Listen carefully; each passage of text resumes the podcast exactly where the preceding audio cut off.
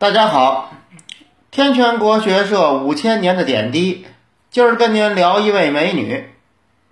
这美女姓冯，她的父亲是西汉的名臣，最后做到右将军、关内侯的冯凤氏。汉元帝继位第二年，她被选入后宫，从长史做起，一路升到婕妤。这个婕妤的地位，这个级别相当于封侯。在后宫的官位不低了。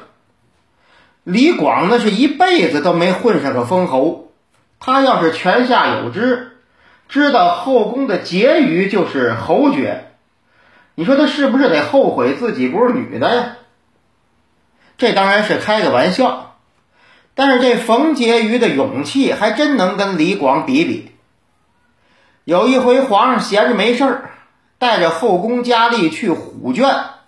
就是皇家的动物园观赏斗兽，没想到出了事故，一头黑熊跑出来了，开始往观众席上爬。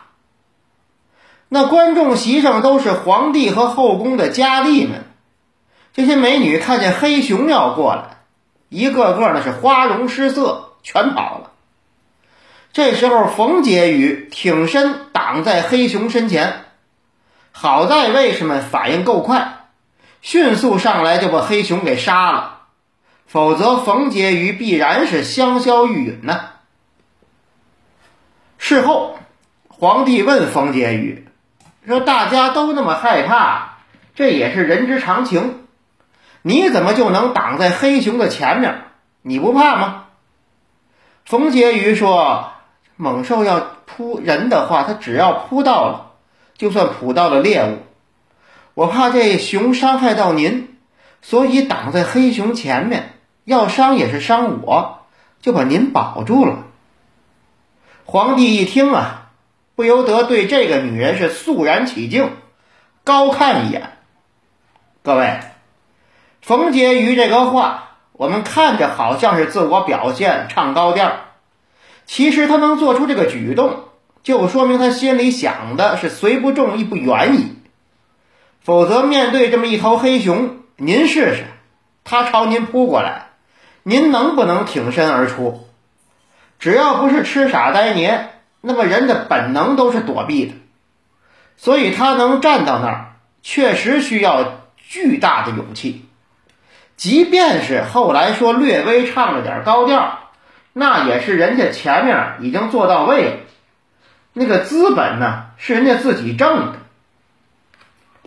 当时其他的后妃都表现出了惭愧，这里面有的就是惭愧，有的想法就多了。比如当时已经是昭仪的副氏，他自己做不出来这样勇敢的行为，别人做出来得到皇帝的赏识，他还很生气。这种人古往今来是很多的，自你做的比我强，我就恨你。最好所有人都不如我，我做不到的，你们都不应该做到，否则就是我的仇人。所以傅昭仪的愤怒也造成了很严重的后果。当然，现在他还只能暗气暗憋。转过年来，冯婕妤生了一个孩子，还是男孩。这一下子也升为昭仪了，就等同于丞相的级别。他的儿子一开始被封为信都王，元帝死了以后改封中山王，冯昭仪就是中山王太后，跟着儿子一起在封国居住。后来他儿子也死了，留下一个孙子继承王位。可是这孙子眼睛不好，听着跟骂人似的。你说这孩子眼睛不太好，冯太后亲自照料。时任皇帝的汉哀帝听说了，就派中郎业者，就是皇帝身边的工作人员，叫张游，带着医生去给这孩子看病。可是这张游呢，本身就有精神疾病，狂躁症。发起病来那是不管不顾，谁都管不了。可巧了，到中山之后犯病了，表现的精神极为暴躁，骂骂咧咧的自己回长安了。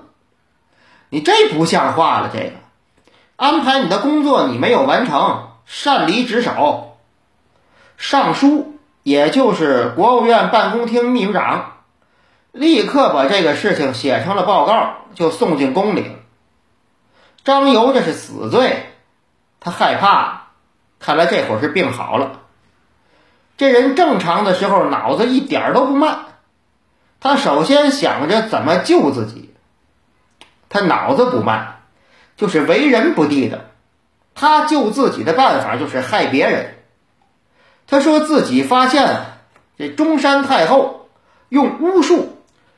诅咒皇帝和太后，我及时发现，所以我回来报告了。按说这是一面之词，不能轻易就相信，但是得分啊，跟谁说的？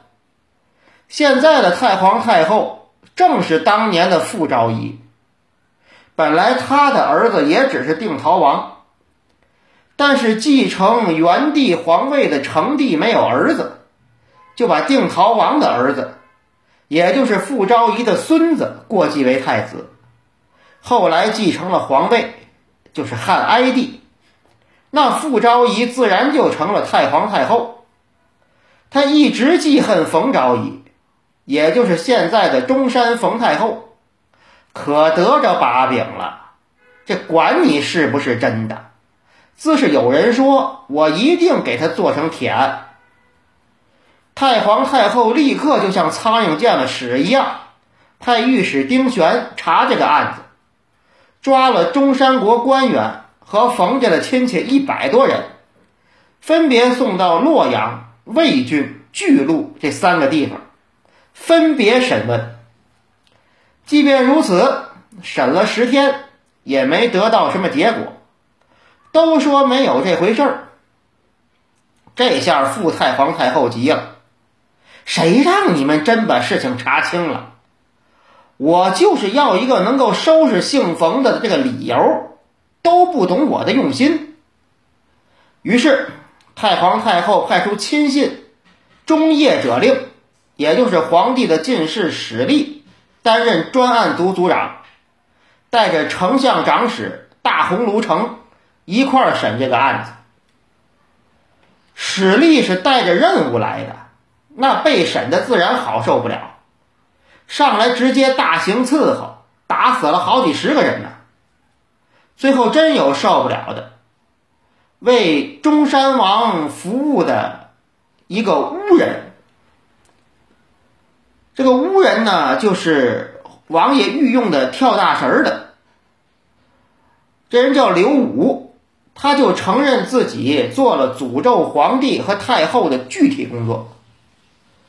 御医徐遂成也有一套供词，说冯太后的妹妹冯习、守寡的弟妹一块儿跟他说，说当初武帝的医生治好了武帝的病，得了两千万钱的赏赐，现在你也治好了皇帝的病，什么说了都没有，所以呀，你不如杀了皇帝，让中山王代替。这样肯定会给你封侯的。行了，这下证据有了，直接审问冯太后。冯太后还是不认。你想，当初面对黑熊都不怕的人，哪会轻易的屈服啊？哎，史力说话说：“您当初面对黑熊时候，您是那么的勇敢，现在怎么胆小了？”敢做不敢认了。